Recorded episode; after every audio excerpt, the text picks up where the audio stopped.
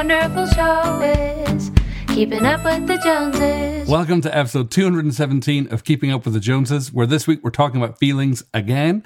This podcast is made possible by the generous support of our patrons, and this week we'd like to especially thank Mr. Will, all the way in England, for your generous support, Will. Thank you for your encouragement and your tireless support. Thanks, Will. Babe, what a week. Uh, let's focus on the positives. okay. So, Monday, I'm positive it was a crazy week. I'm not one for whining, Oh my gosh. but this was a. I think I'm just frustrated with sickness. Yeah, it's our third week of having sickness in the house. And it peaked this week when MJ and Tia got diagnosed with flu. Yes. And we didn't expect them because you were all negative for flu. Yes. But I don't know if we were negative for flu and if we'd gone back two days later, if we would have been positive for flu because what we had eh, ran the exact same course as what they had. Except Tia decided to add in vomiting for just a little well, bit. Of, she likes to vomit. So, you know, that's just a little bit of excitement. aside from sickness, we had a good week because Lyle Phillips was teaching in first year, Yes. and you were teaching in second year, Yes. and Jeff Dollar, famed from last week's episode, was teaching at Emily. Yes. So all of that was great. that was all great. And then the small matter of flooding, Yes. and we're currently Not us flooding, but Nashville is under like a flood warning. It's been raining for days and days and days and days and days. and not only that, currently right now we're under a tornado watch. What? Yeah, sixty percent chance of two or more tornadoes. Not a warning, but a Oh, watch. a watch. Wait, which one's less worse? I think less worse is the watch, and then the warning is something's touched down in our Okay, county. so we, might have those terms changed interchangeably, or Don't let us around. educate you on No. tornadoes. We've only been here 10 years. We're we're not under the serious one. We're under there's favorable conditions for tornadoes until 11 p.m. tonight. oh, good. Okay. I didn't mention that to the kids because I didn't want to freak them out. Good idea. Yeah. Mm-hmm. So, well, one of the side effects of the floods was Wednesday nights. All your classes got cancelled at Grace I'm They doing- did. I'm doing the finger thing a lot. Look at you.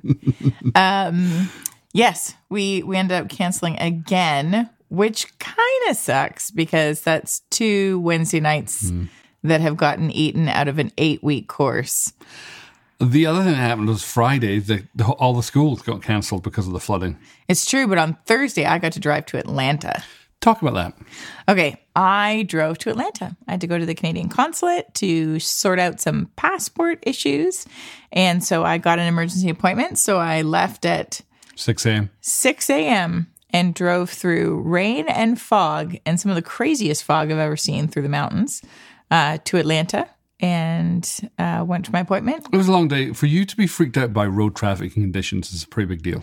It Was it just the rain? raining so hard and going through the mountains. I hydroplaned twice. And a truck that was beside me, its back end came out from behind it and then got sorted out. But it's like, it was crazy. Well, I'm glad So, you made it back. My, my hands were cramping from gripping the wheel uh, when I got home. the benefit is Friday because we were all off. We had a much needed family day. We did. And today's Saturday, and uh, I'm technically in pajamas. I only had a shower. AJ made me have a shower before we got on the podcast, but I've been in pajamas all day. In fact, my lower half are all pajamas. This is the beauty of having a desk right here. I too like I'm dressed. was in pajamas until about two hours ago when I decided that showering and doing my hair would look better on video than the look I had going on. That's our love for you right there. There you go. Our main topic this week is all going to be about feelings again.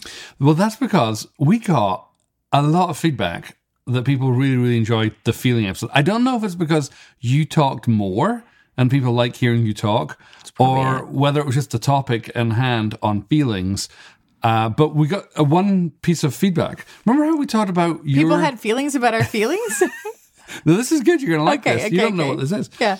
Remember how we talked about your addiction is TV, net- like Netflix, like zoning out, and I Uh-huh. commented how I gave you an observation that when you play Zelda, it looks a little bit different, and then I made a joke about I might just be codependent with you about not having Zelda as an addiction. Yes. Right? Yes, yes, yes. Well, an anonymous listener wrote in and said, uh, I really loved the episode. I love that you guys were talking about feelings. I've just started my own feelings work with a counselor or with a therapist, and they told them something about Zelda, and this is what they said. And I quote, I wanted to mention that this is from a listener's email. I wanted to mention that interestingly, Zelda has also been my de stressor of choice. Something that may be helpful for you to know is that my counselor explained that doing two handed activity is great for lessening stress because it uses your right and left sides of your brain. So playing Zelda actually de stresses without checking out or turning your brain off. so Yes! cool. Knitting is great too, FYI. so, you mean you could be knitting instead of playing Zelda? I'll take Zelda any day over knitting. I- anyway. I, tried to knit once. I thought that was interesting. It was not de stressing for me. no. I wanted to like poke my eyes out with the needles. it was awful. so people want to hear about your feelings. Well, I don't know. I think people really liked hearing about your feelings and your journey into it. But somebody did write in and say, Hey, I love listening to AJ's journey. I'd love to hear a little bit more about Alan's journey. Well, not to say you were a robot before, but Potato, lumpoid, and robot. As a high words of affirmation person, this is the abuse I live under. Send help. aren't you going to cut out the potato line? No, I ain't going to help you. okay. Well, I'm not saying you're a cyborg. I'm Right. just saying you're not like, you know, like super emotional. Or you you you weren't super emotional unless it was negative emotion, and then and then it would come out against your will at times. Okay. You know, It's a beautiful description. yeah. Uh, Yeah, I think it's. I remember we have a we have a friend called Elena, and she's one of our friends who's highly in touch with her emotions. Actually, Elena's been on the podcast before. We've had Elena uh, come on. times. Yeah, I'll put a link in the show notes to when Elena was on. So Elena's this amazing, creative, beautiful soul who's fully alive, totally in touch with her feelings. And I remember we were having dinner with her and her husband Blake, who's also been on the show. And I remember at one point watching her emote, and I remember me thinking, I'd like to be able to do that. And I remember reaching across the table and said, I put my hand out on the table and said, Elena, would you lay hands on me and pray for me? To emote. to emote. Well, I, I like watching your feelings, which was kind of a turning point for me, and I'm not sure where that was on my journey of of getting to know me. But you're you would be right in that I would say that you and I were both fairly more cerebral than we were engaged with our hearts. Yes. Mike, you tell stories. What, what movie did you go to where you told everybody in the theater to suck it up? Titanic. I went. I went with a whole bunch of from people from our youth group uh, when it came out, and there was like eighteen of us in a row, and of course they're all crying at some point. It wasn't even when Buddy was drowning or anything, you know. Oh, spoiler. Sorry. Um, hey, they drown in The ship Titanic. Who knew? um, but it was some other point, and everybody's all like, and I just leaned forward and went, "Oh, suck it up, would you? It's a movie." So in the middle of the theater. I don't think I was as shut down as that. No, but I that was also a long time ago. But ago. yeah, my go-to move was not was not my feelings. And honestly, I probably thought I probably publicly just said that was my personality, but probably privately I had deluded myself into thinking that was spiritual maturity. Right? Because I saw a lot of people, their feelings didn't actually serve them well. All of their feelings just got them stuck. And Yeah. I kind of pride myself that I never got stuck. I heard the best quote about feelings this week. Oh, please. So Shannon shared this quote, and I don't know where she got it from, but she quoted it as being from someone else. So Yeah. we'll have to figure that out. But she said, Feelings are like children. You can't put them in the trunk, but you also can't let them drive the car. It's very good. So don't put your children in a trunk Or let them drive a car. or let them drive a car. But I remember actually doing um, some ministry with our friends Chester and Betsy Kylstra, and they they rather slyly just said, "Alan, it seems like you've matured yourself out of needing Jesus." And I was like, "What?" And they're like, "Well." Jesus, it says to pour out your lament upon the Lord, and it says that He binds up those who are brokenhearted and heals those who are crushed in spirit. And it looks like uh, you never have any laments, and it looks like you never you never allow yourself to be brokenhearted. So, just wondering, what need do you have for Jesus? And I remember like being, I don't have really have an answer, Right. But I just thought, whoa, I thought this one thing about like being kind of reserved and you know, not stoic because I know stoic's bad, but kind of reserved and maybe intellectual and logical was a good thing. And they're pointing out like, no, no, no, no, you're you're hiding from your feelings. And Yeah. they didn't actually say those words, but that's kind of what they're pointing at. Yeah. So fast forward to you go to Sage Hill and Yep. you start seeing your counselor. Yep.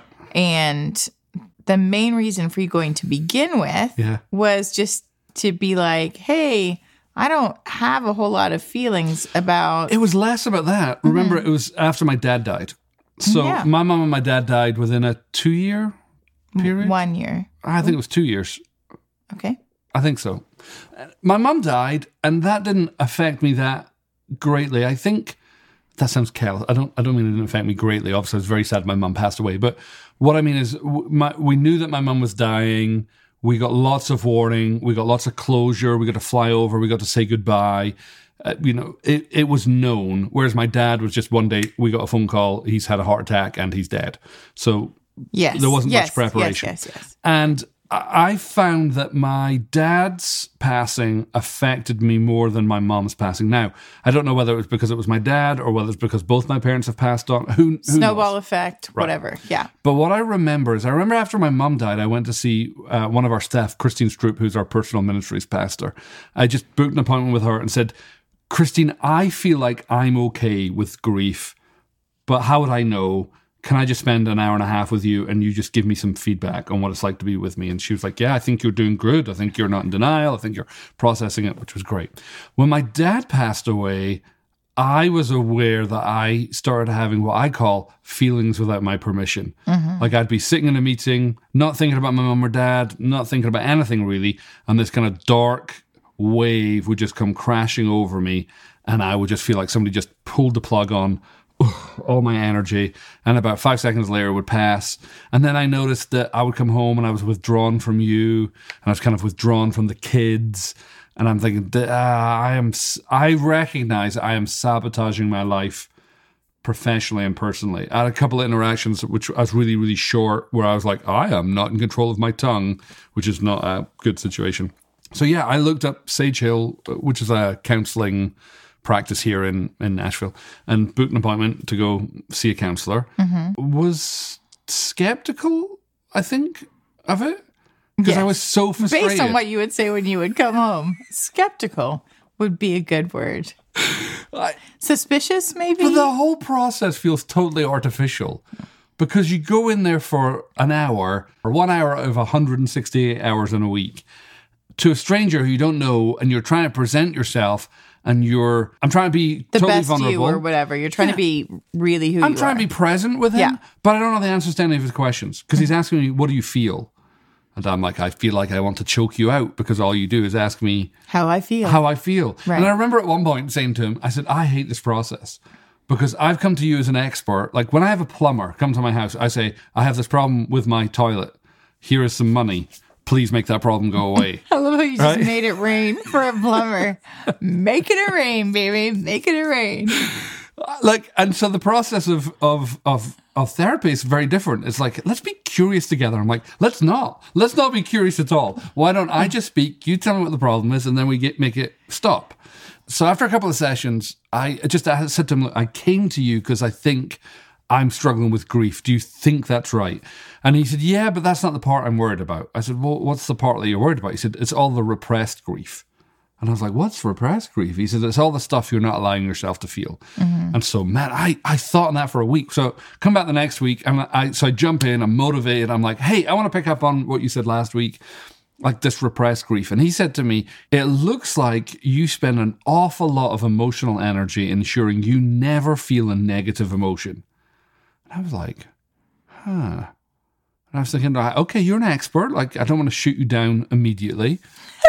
but I'm thinking, I'll take a little time before I shoot you down. well, I'm thinking that's interesting, but it could be that nothing negative's ever happened to me. And Which is like, what you said, This right? is what, what Yeah. it's exactly what I said. I just said, you know, I live an amazing life, full of blessing, replete with the goodness of God. I'm honestly struggling to think of a negative thing that's happened to me. And he looked at me deadpan and just said, "Yeah, I mean, aside from losing both your parents in two years, yeah, nothing negative." And I that like that hit me like a ton of bricks. Like, whoa. And so it began the journey that I had spent lots of my life perfecting the art of moving away from my feelings. Yeah. I don't even know the question you asked me, but there's an answer to a question you may or may not have asked me. I, at this point, don't remember either. So, you know. Professionals at it's, work. It's going to be fine. It's going to be just fine. So, yeah, so you decided to go to Sage Hill Yep. and work on stuff so that you would be more accessible for for me and for the kids and I, to be honest, I didn't know why I was doing it. That Yeah. sounds like the fruit that happened. that is the fruit. yeah. But honestly, I just went not knowing what I was feeling and him pointing out that that wasn't actually great. And so we'd, we'd sit, there's like a laminated piece of paper on the floor with eight feelings on it. Yeah. And you can only say what you're feeling from one of those eight feelings.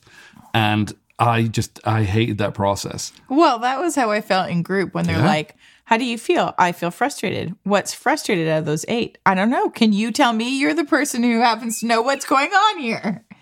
It's amazing how quickly we move to having somebody else tell us what we feel. Yeah. Well, And that was the thing that he pointed out. It was like, wow, you, you're really quick to do that. Why, why do you trust me more about your feelings than you about your feelings? because I've been a professional shutting them down my whole life. Yeah. Yeah. So then in this journey, Yep. your sweet counselor invites you to Can I- something. Can I tell the story about when I brought you? yes. Right. Yes. So I'm in counseling for, I don't know, Five months, four Ma- months, something like that. Yeah, maybe that.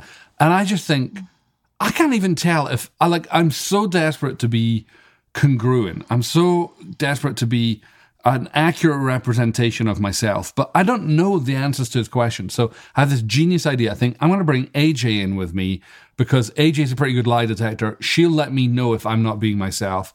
Plus, I feel a little more confident to be me when there's somebody else there who knows me. So I just said to my counselor, "Can I bring my wife next week?" And he's like, "You sure can. Do you know why you want to bring your wife?" And I'm like, "Yeah." And I explained that. Like, I, I just think it'll be, uh, you know, a kind of like a, uh, a, a checks and balances thing. So great. So you walk in, and what's the first thing you say? That he looks like your best friend in Scotland. Which I didn't realize. So uh, I, one of my oldest and dearest friends is a guy called Glenn, and I, I the way I found my counselor is I just went on the website and scrolled through and just picked who looked the most approachable. Or who looked the most like Glenn. I didn't realize I'd done that. So, Glenn, in my subconscious, I visit you every week. He apparently, misses you. Yeah. I, oh, well, that is not in my subconscious. That's for real. I do miss you. But I just thought that was so funny. I didn't even notice that I picked Glenn. He's the So spitting funny. image. Yeah. Yeah. And so, what was it like in that session? You sitting with me and our, my counselor. I think it was interesting. You felt like you Yep. to me. That was Um, good for me to hear. And, you know, as uh, sparring and sometimes cantankerous as you can be, you know, in real life. So that was pretty normal. I wanted them to meet you because some of the conversations I would relay with my counselor about us, I I don't know if he knew what to think of our relationship. Why? because he would often qualify like you you speak like that to each other and i'm like yeah because i guess we're very very powerful direct communicators and i don't know maybe he wasn't used to that so i think it was good for him to see you as powerful and resplendent and cantankerous and boisterous and argumentative as you are I i think that was good but that was definitely a watermark mo- a watermark a watermark moment for me Okay. having you there as a kind of like a an, an anchoring point Yeah. which I'm, I'm very grateful you came in. You're so welcome. Plus, my kids wanted to meet him because every week uh, my kids would be like, "Where's Daddy?" And we were like, "Oh, he's learning about his feelings," and so they wanted to meet him. And he, you know, he's a very nice guy. And- Yeah. So he came and met them in the minivan and all that. So, Yeah. Yeah. So then our Glenn lookalike Yep. invites you to start going to group counseling. Which I think is where more of the magic happened. I would agree that, that that certainly magic happened in our one-on-one sessions, undoubtedly. Yes, for sure. But I would say for me, it was glacial progress. I mean, who knows? Uh, I couldn't see anything was happening. I, I don't think any of us are great at assessing what kind of progress we're making Right. with that kind of stuff ever. Yeah. I we, we my counselor and I reviewed that. I said, Alan, you came in full of denial and just spent X number of months just arguing with me, just stuck in denial. From denial, denial, denial. And then you got acceptance. And then, you know, he's, uh, he suggested, hey, I think you should go to group therapy. And I was like, literally I would rather bathe in my own vomit than go to group therapy, which is a really interesting reaction for someone who's never done group therapy. Yes. So you've got to ask yourself, hmm, why is that fear so prominent? Right? And then you came home and told me. I came home and told AJ, babe, he wants me to go group therapy. And you said, Oh, hell no. Are you allowed to say that as a pastor? I don't know. My health in the Bible. So uh, I was like, wow, better you than me. I'm not going to something like that. That's awful. yeah, how'd that work Yeah. out? Well, I, I didn't go this week. I was in Atlanta. No, but you've done group therapy. You've done weekends of the stuff. I have, and and I'm joining next week to try it. Alan and AJ in group therapy. We are your podcast hosts. We are learning to feel our feelings and be comfortable with them. But going to group, yeah, I, I'm, well, I kind of resisted. And then I basically, here's what I thought. I just thought, I am paying an expert to tell me what to do. I'm an idiot if I don't listen to the expert. That's And true. Mm-hmm. That's what I said to him. I said, I don't want to go. Do you know what I'm an expert in? What? When I need back massages. And dude, tonight is your night. That's all we have time for this week. Thanks so much for tuning in. We're going to go upstairs. I have that on tape, so no take backs. Uh-huh. Okay. So now I'm not going to be able to concentrate. Are you kidding me? I said back massages. Did you hear something else? oh dear. So yeah, I came back and I told him, right, because you say so, Yeah. I'm going to go group therapy. Yeah. And at first, I was like, I don't know what I stepped into. Here's what I realized I realized that I had so orchestrated my life that I never found myself in an environment where I largely wasn't in control. That is not the case when you go to group therapy. You are not in control at all. So I walk into a room full of maybe eight other men who I don't know. You know, just by looking at them, I, I wouldn't think, yeah, I'm going to go connect with those people. And I, I was not prepared for the magic that happens in group therapy. Uh, hands down, the most remarkable thing that happened to me last year, for sure. You're so cute too because you get so excited. And then, like, we're on vacation and you're mourning the fact that you're missing group. And I'm like, what? Yeah. I, I don't know how to explain. Like, we've done module one. I think we talked about the, the training that we've been doing with Sage Hill. Module two is about how you facilitate those groups. And I really want to do that because I want to know the secret sauce behind the magic that makes it all possible. Right. But yeah, group group is um, is amazing. I describe it as it's the only place in the week where none of my superpowers work. Nobody's looking for my wisdom. Nobody wants prophetic insight. You don't Nobody's have to lead anybody in the group. N- In fact, if I even try, everybody will punch me. Right. I mean, verbally. Uh, I'm I'm not responsible for anybody. Uh, nobody's asking me any questions for their benefit. It, it's the one time of the week I am there for me, and it only works if I'm there for me. In fact, if you show up with your denial, people confront you on it like crazy. Did we talk about confrontations two weeks ago? I don't think so. Talk about confrontations in group. I don't fully understand what confrontations are. There I all I understand is if there's anything that is in the back of your head that won't allow you to be in the moment, then you're supposed to mention it. Yeah. Is that what I is that what you Yeah, mean? a confrontation is anything that will keep you from being present with the group. Right. So we always start group with um, silence. Everybody shares some silence together. Which is weird. Yep. And then we do a check in. You got those eight feelings, like who's feeling what today. Okay, so this to me is the funniest part of the whole thing because people will be like, I feel sad, mad, angry, lonely, uh, glad, and, you know, whatever the other one is, right? Yeah. And I'm thinking to myself, how do you feel all that at once, right? Because I'm usually like, I feel glad. oh, I should pick another one because it's not going to sound like I'm really trying. So I'm, I almost always have glad. And then I'm like, uh, uh, I'll just pick one. Fear. No word of a lie. Part of the magic of group is you learn your feelings by watching other people have feelings and name them. Yeah. Well, everybody else in my group obviously knows how to do it because they'll like mention. There's eight. Most of them are mentioning five. You know, mentioning five or six. Yeah. And I'm still at like two. I- I got to three once. I was so proud of myself. The other weird thing is, you know, if I was to stop you in the street just now and just say, "Hey, how are you doing? You know, how are you feeling?" You'd probably say fine. the difficult, even I haven't done this for months now, when somebody says, Hey, how am I feeling? Whoa, it takes a while for me to slow down, get out of my responsibilities, out of my head, and actually dial in on like, what am I feeling? And and the beauty of knowing what you're feeling is you are, of course, more in touch with yourself. And if you're in touch with yourself, you've got more of you to share with others.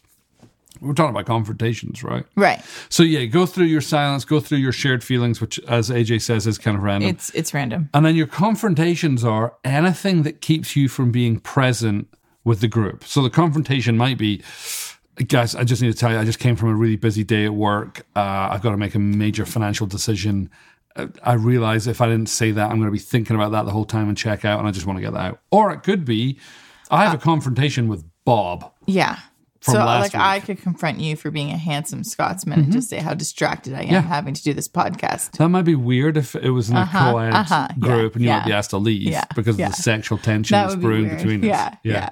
But my favorite confrontations, I call them baby confrontations. My favorite confrontations are when things get real and everybody has a confrontation with somebody, like say from last week. Like I have a confrontation with you from last week. Like I felt like when I was sharing this, it felt like you checked out the room and I just realized this whole week I've been making up this narrative about where you were in the room. Can you tell me whether that was real or not? Now I'm scared to start group. People just like Oh, confront amazing. each other about whether they think they were in the room. Well, I mean, your group might be different Okay. from from mine. I just made that up. That Right. I mean, you know, uh, the other thing in a group is everything's confidential, so you can share your own experience, but the story I just told you was entirely made up. But Right. yes, there'll be stories like that where people are are Confronting one another. yeah. Wow. The beautiful thing is, we all think that we've got the best track record on how other people are experiencing us. We're the last people, we're the least qualified people to know how we're being experienced. And when you're in group, people tell you what it's like to be with you. Yeah. And it's it's vital information. I learned a lot about myself by being in group because people would give you that feedback. And I would solicit it. I would right. I would want it. All right, I'm back to being excited. It is by far the most powerful thing I experienced last year. And I'm a huge fan of it, a huge fan of it. I think they got that. Mm-hmm. Yeah.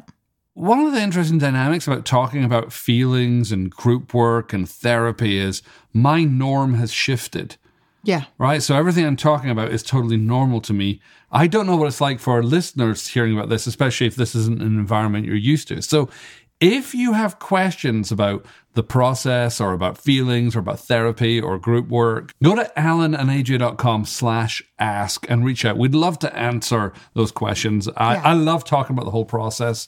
I'm excited to learn more about how it works. I'm ex- I would love to, well, I don't even want to tell you what I'd love to do because I'll just get all hyper Excited. again and Yeah. we've got back massages to dish out.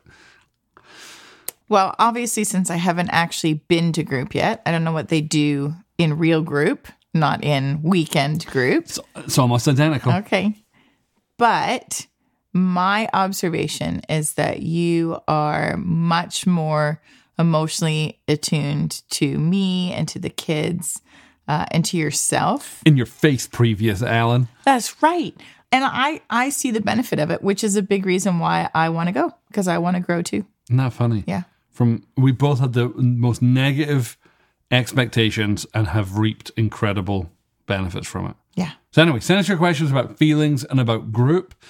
AJ Jones, is there anything we need to tell everybody about as we wrap up? If you want the show notes for this week, go to alanandaj.com slash 217. I'll put a link to everything we've kind of talked about, like the the training and some books that have been helpful um, in the show notes. And if you want to watch the video that this podcast came from, if you go to alanandaj.com slash support, you can learn how from as little as a dollar an episode, you can get access to the videos from these episodes and also help support the show. Thanks for listening, and we hope you have an amazing week. Bye. Faith, life, communication, tacos and video games. Paleo donuts and the kindness of God are things we deal with every day. From Franklin, Tennessee, they are just like you and me. Alan and AJ. Oh, keeping up with the Joneses, keeping up with the Joneses, sharing their life experiences. Keeping up with the Joneses, keeping up with the Joneses. They talk about faith in God and everything under the sun. If you are a human being, there's something here for everyone.